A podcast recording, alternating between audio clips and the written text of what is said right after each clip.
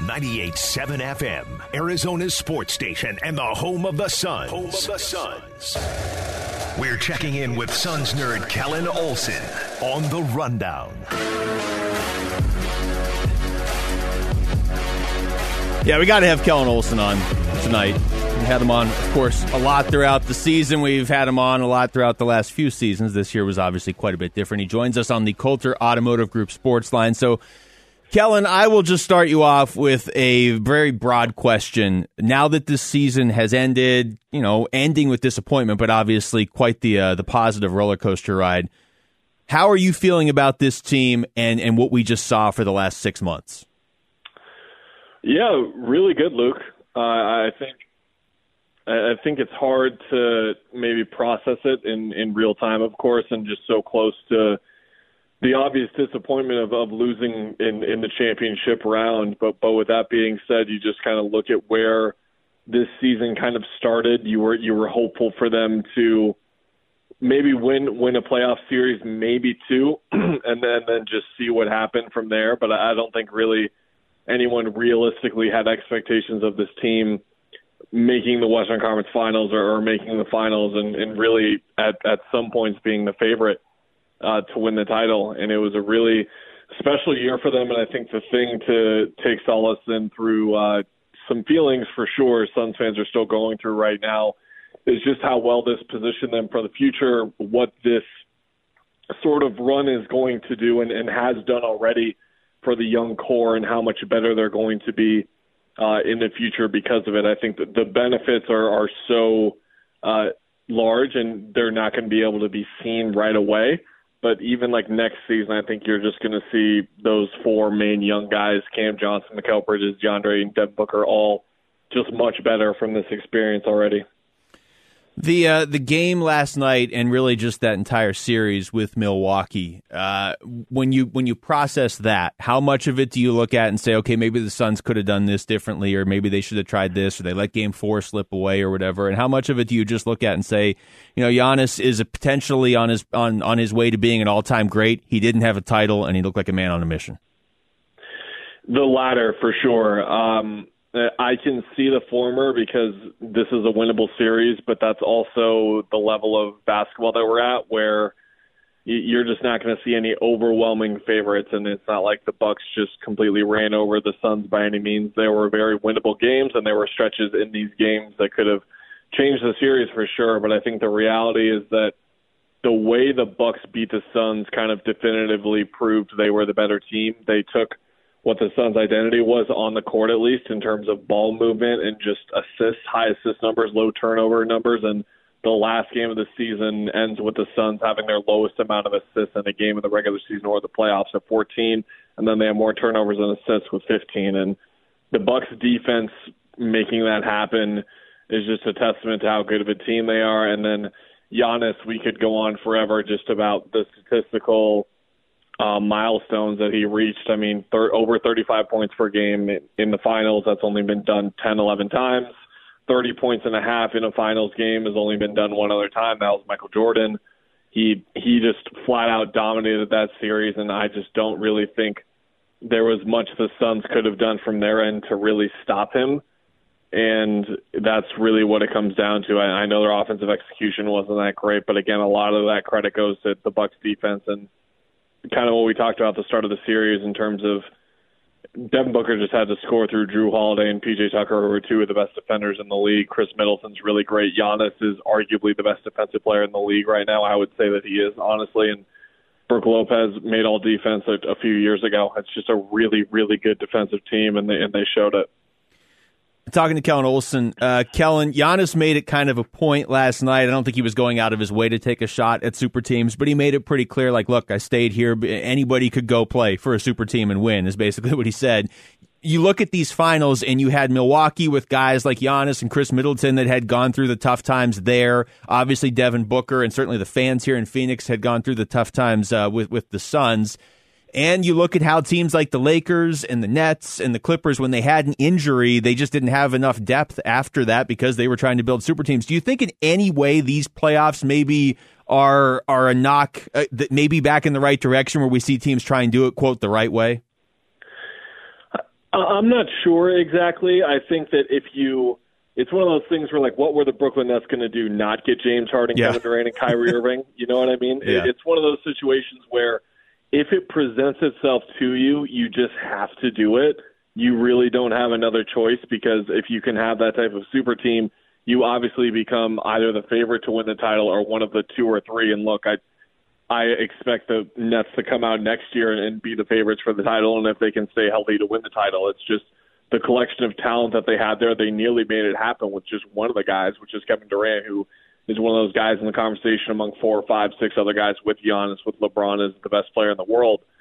So I, I think that this is how most teams have to do it anyway.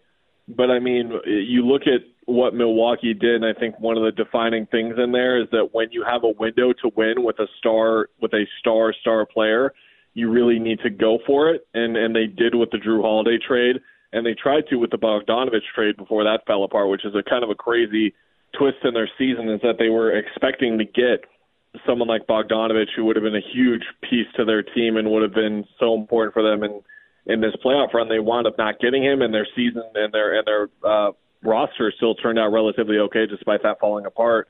And and this is not a way to talk about the Suns, by the way. I'm I'm just saying when you have like a missing link or two that you need, you can go grab it. And I, I don't really see that from the Suns team. There's a lot of trade talk and off-season talk of what the Suns can do should they keep the team together. I kind of think it's all bogus, really. Like they should obviously keep the team together. And for everyone looking at DeAndre or Mikal negatively after that series, they're they're young. Like this is a very young team that is going to get much better over the next three or four years. And I, I know that's not immediate results, and they have a championship window and all this kind of stuff. Like, look, if the right situation presents itself, like I said, but you're better off just building this team organically like they have already and, and seeing this through for the next five to six years, which should be a whole lot more winning.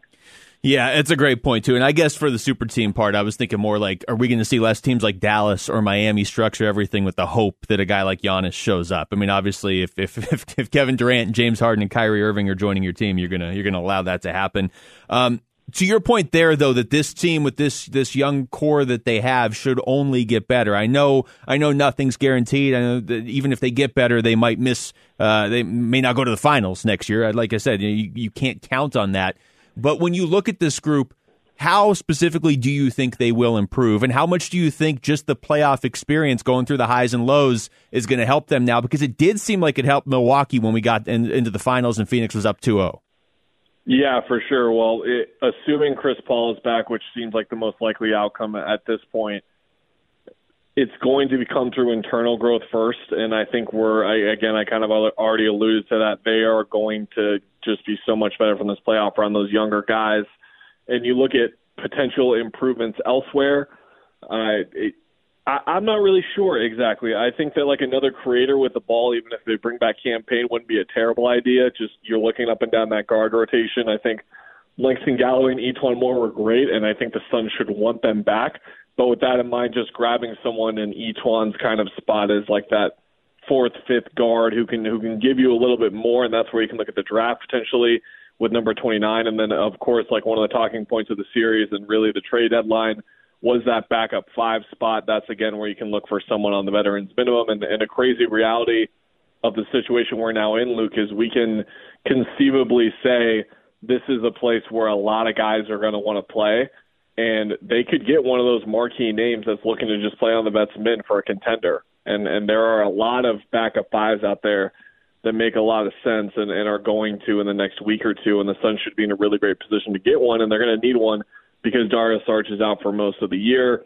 It, they know better than anyone else right now the position Jalen Smith is into play, but I really doubt you want to hedge your entire like rotation at that point just on him. So I'm sure they'll bring they'll bring in a veteran five at at, at some point, and that could, that would really help this team, obviously, because we saw size uh, took advantage of them at some points.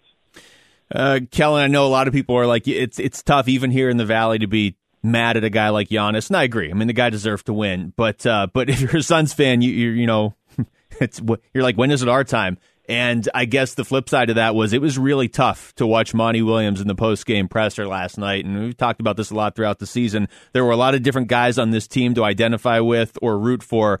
But man, they got to get Monty Williams a ring, don't they? I mean, the guy, you can just see how much it means to him. And and along those lines, last night was not a surprise in his post game comments. Yeah, I was in the room and, and wrote about that sort of experience and just uh, I, people go through hardships in their life, obviously, but you think about how much these guys work for this like specific goal in their life and for it to come up short and then immediately we're speaking to them not even after it but while it's still happening because we're hearing like through the vibrations of the walls in the arena we're hearing the post game speeches the crowd cheering when that's done there's still celebrations from like staffers and and people who work in the arena in the hallways that these guys are walking up and down so like really be like talking to them and, and Monty during like one of the worst moments of their life. Like the book said he's never felt hurt like this before. Monty said he's never felt anything like that before as a head coach. And and that's just a really killer moment. I mean, it, the TNT guys crack jokes at Barkley all the time, but like that that was a really tough moment for him losing in 93 and the same can be said like we saw Nash break down after 2010 when he knew that was probably his last shot. It's that's a really tough moment to be around, and and you just that's kind of the crazy thing about this sport is that some guys can go through an entire career without even getting that one chance of being in there. Steve is Nash, of course, is the prime example you can bring up here locally. So to get that one shot potentially and not get it, Jae Crowder's lost it back to back years too. So it just makes guys hungrier than ever, and I think that's probably the most exciting thing to take away from this. Is DeAndre Ayton said that he went up to Devin Booker in his locker room after the game and said, "We're going to hold each other accountable to like this standard for the rest of our careers because we got to get back here." Yeah, and that's that's impressive commentary from anybody, but especially DeAndre Ayton, who who made so many steps just in the last two months. Uh, Kellan, I'll get you out here on this one. I know there were a lot of surprises this season, and, and making the finals is uh, is certainly at the top of the list. But other than that, did anything really stand out to you this season that you just did not expect when they threw the ball up to start the year? Um, they, I, yeah, man, that that's a really big, big picture, small picture question at the same time. I just think the way in which the the transition occurred from from Ricky as the point guard to Chris, mm. and how through that the point five ball movement style of play, like I think that one of the most fascinating things about a team making a finals run is that everyone now around the league knows like what the Suns play like and and what they play and how it how they play and how much fun it is to play that kind of style, share the ball, and all that kind of stuff.